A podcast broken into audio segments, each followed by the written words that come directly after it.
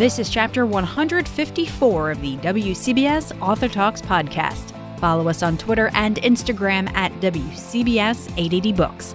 I'm Lisa Chernkovich. Coming up, we talk about the dearth of working class characters in literature with journalist and debut novelist Connie Schultz. Plus, this week's summer read pick packs a final twist you won't see coming. Pulitzer Prize winning journalist Connie Schultz has always championed the underdog and underrepresented in her columns. In her debut novel, The Daughters of Erietown, she chronicles the hopes and dreams and disappointments of four generations of women trying to survive and better their lives in a fictional working class town in Ohio. I started off our interview by asking her why she wrote the story that she did. Well, for a number of reasons. The primary driving force behind it, at least initially, was because um, I believe my editor at Random House, Kate Medina, when she took me to lunch back in 2007, right before my second nonfiction book came out, and said the working class is really underrepresented in modern literature. I, I agree with that. And coming from the working class as I do, um, there were so few stories I could read, so few novels, and I've read fiction ever since I could read fiction, um, that had people like me in them, people like the people I come from. Um, and then there's also just the trajectory of women's lives in it. And even though I didn't initially set out to do this, so much of the response now I'm understanding that it really is also about the generations of women before us. And, and I'm a boomer, so I'm the age of Sam, one of the main characters, but she comes in much later after being initially at the beginning of the book. Um, what they went through, this is the other story of the feminist movement in some ways to me. It wasn't in the coast, it wasn't in New York. Um, it was in the middle of the country where women were trying to find their way and trying to find their voices in different ways without the support uh, of often even their, many of their own female friends, but knowing there was something more to them than the low expectations of people around them. You have very strong ties to Ohio. How much is inspired by your experiences growing up and, and the people that you know? Erietown is a is another version of Ashtabula, Ohio, where I grew up. But my editor had great advice on that. Don't call it a real town because everybody will tell you what you got wrong. so I made it Erietown. It's still a working class town. It's still on the shore of Lake Erie, but I could make it whatever I want. But the people in it, while they're all fictional, they certainly carry um, the hopes and dreams of people I knew, and the disappointments often too. And the two main characters, Ellie and Brick McGinty, do hold the professions of my parents. My mother was a nurse's aide, and uh, my father was a utility worker. And part of the reason for that was simply I knew those professions best in terms of the working class jobs that we can hold over time. And it has struck me that if my parents were alive and working age today, they would both be considered essential workers. So as it turns out, this novel is also populated with people who ha- who would have had to go to work right now if it were set in this time. It also struck me too that you know what plays out in the town regarding politics and race relations. It isn't a whole lot unlike what parts of the country or the country as a whole is experiencing right now. I think about that so much because that was my experience. Um, growing up in a small town. My father struggled with race all of his life. And I wrote a, piece about that for The Atlantic a few years ago because I was tired of hearing this false narrative that if you grow up in the white working class, you grow up to be racist. Um, because I I knew from personal experience that that's not necessarily true. I know that our roots are our beginnings, but they're not our excuses. And I also know that the working class isn't just white, which I tried to certainly make clear in that book. And in that way, I had something in common with the character Sam, in that all of my elementary classrooms, um, half of my students, my fellow classmates, were black. And when you grow up knowing that your friends don't have to look like you to be like you, it really does inform the trajectory of your life and certainly of your beliefs. So I wrote all this before Trump happened, except for the very you know last bit of revising, and and yet here we are now um, in a time that the arguments are much the same. The racism looks very much the same the progress is different. I'm encouraged by the progress we're making, but I had no idea when I was writing this book that it would become such a uh, a moment of clarity for my own thinking in terms of how far we haven't come in some ways.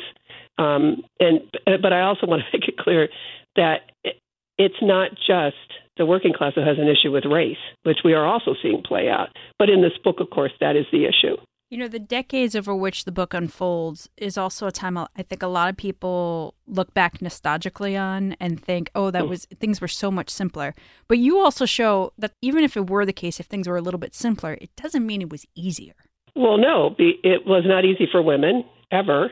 It was not easy for Black Americans ever. We it, there's a scene in the book early on where a, a kind woman, a black woman working at the Greyhound bus station, helps a young white girl, but she knows there's only so far she can drive into the community where she's trying to drop her off to find Italian res- relatives. That that is exactly what it was like it, when I was growing up in small town America. There were neighborhoods where black um, residents knew they they shouldn't go for fear of their safety. Um, that too is part of the 50s, the 40s, the 50s, and the 60s. And I think sometimes we tend to want to talk about our history in terms of the the things we treasure now, the things, the progress we think we've made. Um, but then we also want to look back on the, what we call the simpler times because we didn't have technology, which meant we didn't have a chance for as many voices to rise. I always remind people of that. That the internet has made it possible. I mean, look what happened with what is happening with the Black Lives Matter movement. So much of it has uh, begun or grown through the ability to communicate on social media. So while they didn't have that in the 50s and 60s, and that made it easier, it's really made me comprehend how hard it was for John Lewis and Martin Luther King and all the other leaders, um, and Rosa Parks, for example, how to get the message out. There was there were no cell phones. There was no technology that way. There was nothing you could post and share and be here at a certain time. So I think only people who wish that all white people were still in charge, white males, get particularly romantic about the 50s and the 60s. I read a review that makes the argument that the town itself is the novel's chief protagonist. Do you agree? Well, the working title for my novel, the entire time I was working on it, was just Erietown. But my editor made a convincing argument that as it unfolded, it was really about the women in it, most of all. But it is about a particular part of the country. But it can be anywhere in the country. So it, when you have a small cloistered town that is slow to ch- to adapt to change, but change is being forced upon it anyway. So in that way, I would agree with it.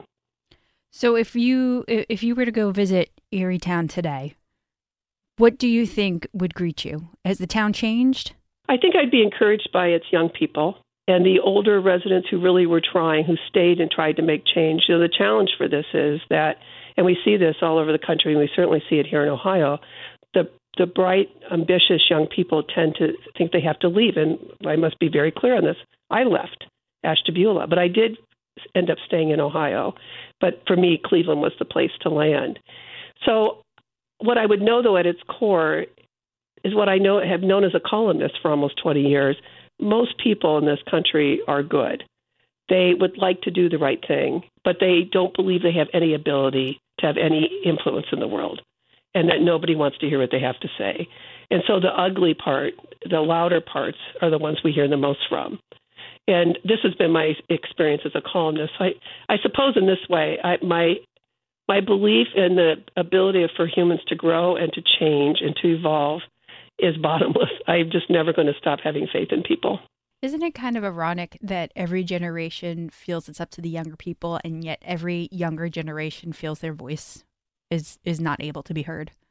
Sure. I mean, I certainly. I'm 62. Uh, coming out with my first novel, and um, I remember feeling that way because because I came of age in the 70s.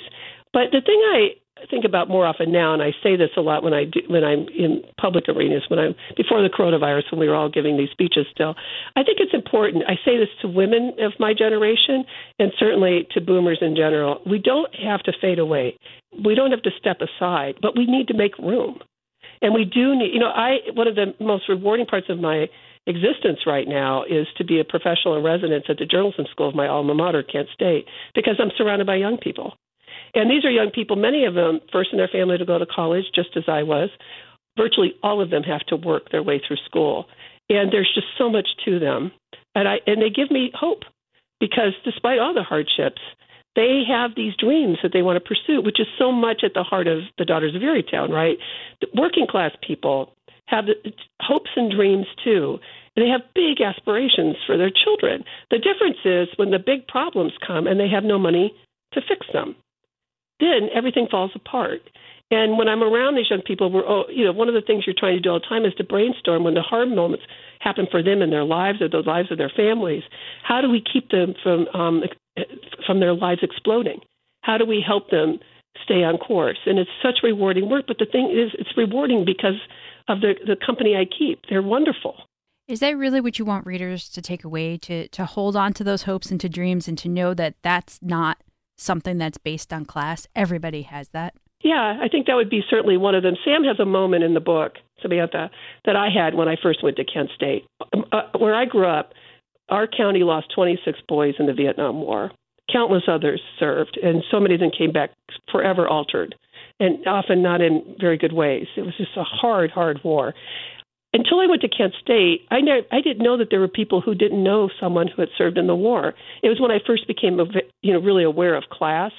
There were families who wouldn't let their kids play with me or have me stay overnight because my dad was a, you know, he worked in a plant. My mom was a nurse's aide, but it never really drove it home that way. And I think about what an editor said once to me in, in a voice of tremendous frustration with my columns, and he said, "Connie, you are not the working class. You are an intellectual." I was so stunned by that. And I said to him, Well, if I'm an intellectual, I'm an intellectual from the working class. We have smart people too. The difference is most of them don't get the opportunity that I've gotten to go to college. It changed my life. Have you heard from people who have read the book who really, the story really resonates with them? Oh yeah, it, it's you know it's, it's different groups. It's been so rewarding, for example, to hear from younger women who tell me, some of them who've interviewed me, who tell me they never considered what their mothers and their grandmothers may have gone through to get them where they are now. And that and that was I didn't intend for that. It's just been wonderful. I suppose the most some of the most rewarding are two groups women who share their stories of their lives. I I was worried as a columnist I'm used to people reaching out and sharing something about their own lives in response to something I've written. I had thought I would not get that chance with this. I I was wrong about that. I'm hearing from so many women so many stories, and that is incredibly rewarding. Also, so many readers with working class roots. And you know, if they think you didn't get it right, that's a failure. That, then I failed. And and I'm also hearing from union, you know, current union members, current hourly wage earners who read because of course I've always known this. They read books too. we always did. We've always we've always been readers also. Not everyone. I mean, I never romanticize the working class. I just don't want them to be oafs in the book that like so many books I've read are just props for the storyline, and they all look stupid or or just kind of sad and unfortunate with you know, nothing going on for them. Their lives are rich, so many of them too, and it's so rewarding to hear from them. So now that you have this debut novel under your belt, and you've written a few nonfiction books as well, are you going to write more fiction? I am, uh, in part because I have an agent and editor who every time they sign off from a call say, I certainly hope you're writing. but I am writing another novel. It is not a sequel to this, but it, I think it may take place in Erietown. I mean, Erietown is 26,000 people. There are plenty of other neighborhoods where things can be going on. And right now I'm looking at a bookstore there. So we'll see how that plays out. But um, yes, I've made this leap. I was excited to debut on the New York Times bestseller list, which really helps you think, okay, maybe you ought to do this. maybe you ought to give it another go. Um, I'm still a columnist. I'm still straddling those two worlds, but I'm used to straddling two worlds. I'm a working class kid who got to go to college. You never stop straddling two worlds after that. Yeah, it's not, not you haven't ended up in a bad place either, right? Well, thank you. I'll leave that assessment to you. I'm still trying. I feel very fortunate. I will say that. I know how lucky I am. We've been talking with Connie Schultz. Her new novel is The Daughters of Erietown. Thank you for spending some time with us today to talk about it. It was so nice to talk to you. And thank you for asking such smart, informed questions. I really appreciate it. Emily Liebert packs her latest thriller, Perfectly Famous, with lots of twists and turns. If you read a lot of thrillers like me, then you might see a few coming, but I guarantee you the last sentence of the book will blow you away. I recently got to chat with Emily about the book, which is this week's summer read pick, and the cause she's supporting with a portion of her book's sales. What can you tell readers about Perfectly Famous without giving too much away? Sure. I'm very happy to hear you say that you did not see the ending coming because that was my intention, clearly. I have always wanted to write a book where there was a big surprise ending, and I actually did not know that I was going to do it in this case. I did write a very thorough outline for the book, which I followed 99.9% of, and as I was writing the last sentence of the book, I changed the ending. Get out, really? Yes, there are a few other big twists and turns in the book, and those were all planned and intentional and meant to be. And there was one unresolved thread that didn't feel like it was complete or finished to me. And it was always sort of lingering in the back of my mind, and then it just sort of fell into place as I was writing the very ending. That is very cool. I'm going to have to talk to you off air about that thread because I don't want to give anybody any spoilers. So tell us a little bit more about the story. We've got uh, Ward DeFleur, who's a really famous author, and something happens to her. Yes. So Ward DeFleur is a sort of larger than life crime fiction novelist. Think of the level of someone like Danielle Steel. Um, or Jackie Collins, and she's just written her 13th book, Lucky Number 13, and she's at her first book event. And she finds out, this happens at the very beginning of the book, so it's not a spoiler. She finds out that her teenage daughter, Stevie, was abducted and killed. And she goes into a deep depression and goes into hiding and basically flees her um, very lovely town in Connecticut. No one can find her. She reneges on all of her book deals. Enter a second woman named Bree Bennett, who is a former journalist, recently divorced, looking to fill the void in her life of not having a husband to care for anymore and not and also having a teenage daughter who no longer no longer needs her and is a little bit rebellious and she makes it her mission to find Ward, who's one of her favorite authors, tell her story, and in doing so, she gets entangled with Ward's daughter, Stevie's killer. The idea of obsession or really being interested in someone or something is a major theme of this book. Have you ever had something or chased someone that maybe was kind of obsessive like? I've never chased someone in an obsessive way. Um, for one, I've never really had an opportunity to do that. I've never known anyone in my life to disappear.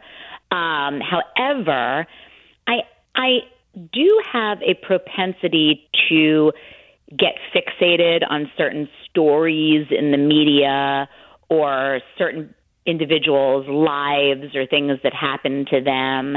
And then I will follow those stories and really pursue them, but I don't do it in a way that um, will bring danger upon myself in the way that Bree did. Do you think that's the tipping point between being interested and being obsessed? Is is I the do. level of danger? I think when you can no longer see what's in front of you, see the danger, and know that you're putting yourself in harm's way, you've stepped over the line of what is um, just sort of interest into infatuation or obsession. We've got two different types of writers. We've got a novelist, we've got a journalist who longs to be a novelist. Any part of you in either one of these characters? Absolutely. Um, it's uh, it's very difficult to write main characters and not have there be some part of you in them. I definitely don't share Ward's personality. Ward is reluctantly famous. She loves to interact with her fans online and behind the safety of her computer screen, but she is very shy and anxious when it comes to being out in public, and that is not at all the way I am. If anything, I'm the complete opposite of that. However, of course, um, she is an author, and I am an author. So I did pull some knowledge from that. And prior to being an author, I was a journalist for many years. I worked in TV for ABC News. I was a magazine editor.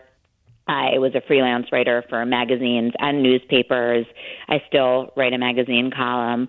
The one thing I am not also is a mother of a daughter or a mother of a teenager. So that was definitely interesting for me to write about because I haven't experienced that yet. I have two sons who are nine and 10 years old. Yeah, girls are different. so I've heard, and it was amazing because Sarah Pekkanen, who's a very, very talented author, she writes on her own, and she also writes some great thrillers with Greer Hendricks. She had um, reached out to me after she read the book, and she said, "I was so impressed by how you captured not only being this woman who's a divorcee, but this woman who's a divorcee and is dealing with a rebellious teenage daughter because you are neither of those things. And she was really, um, since she has gone through both, she was really impressed that I could capture that with having, without having ever experienced it, which is always a huge compliment coming from another author, especially someone like Sarah.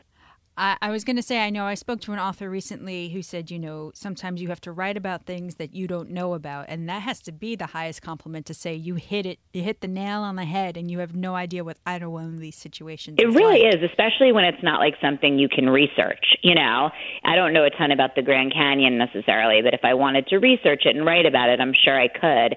I think it's a lot harder to research something like being divorced or having a child that's a different age or a different sex than your own children. So, the name of your book is Perfectly Famous. How would you define the perfect way to be famous? There is no way to be perfectly famous. so, you know, my last book was called Pretty Revenge. And we kind of loved that title because it was two words that, even though they sort of made sense together, also belied each other. Like there's no revenge that's really pretty.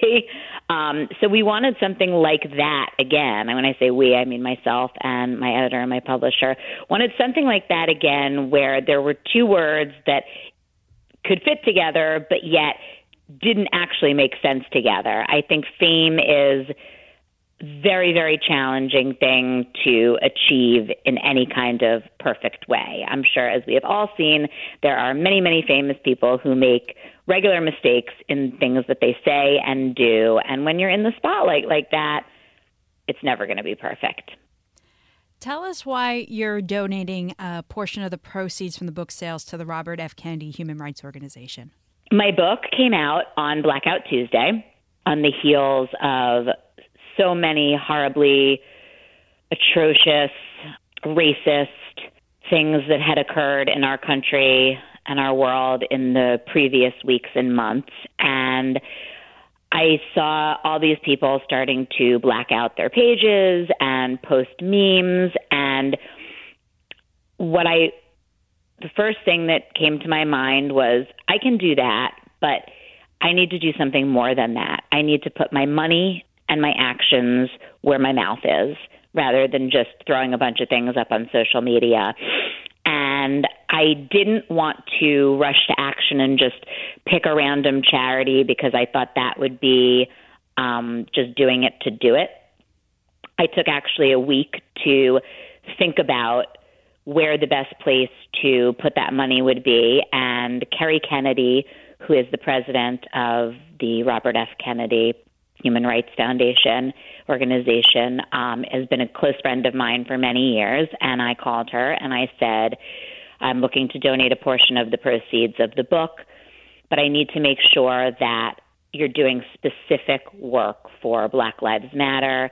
And she said 150%. Right now, we are concentrating on building up Black led businesses, Black led communities, on bailing people out um, who are being incarcerated and shouldn't be. And I will make sure you have my personal word that I will make sure that any money that you donate will go to the right and proper places.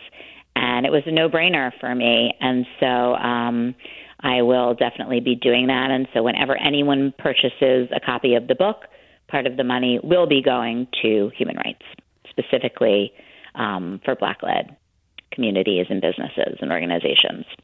Beyond the donation, is there anything you plan to do as a white writer to support equality and diversity? Absolutely. I mean, um, just purchasing books by um, people of color, women of color, promoting those books. You know, it's it's also educating yourself and doing the research, not relying on people of color to explain to you um, you know, what they've been through and what they continue to go through. So I will be doing that and I will be volunteering and taking any actions uh, that I can personally.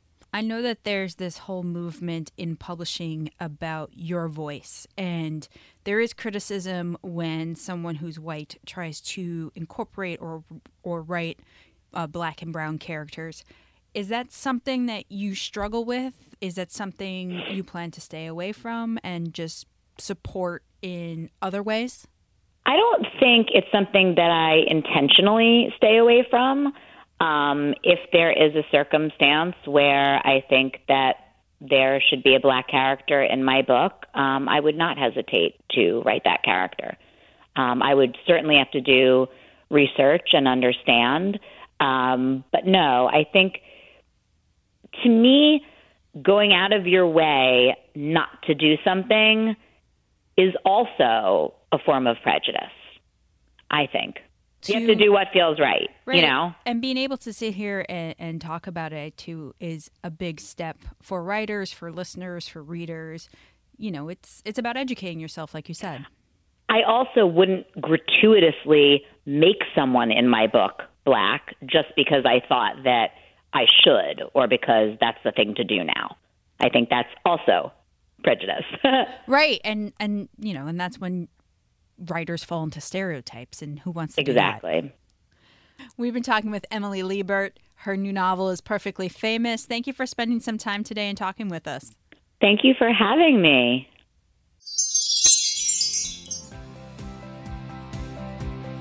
And that's where we close the book on this chapter.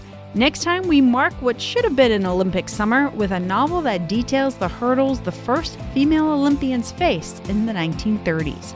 Until then, follow us on Twitter and Instagram at WCBS 880 Books.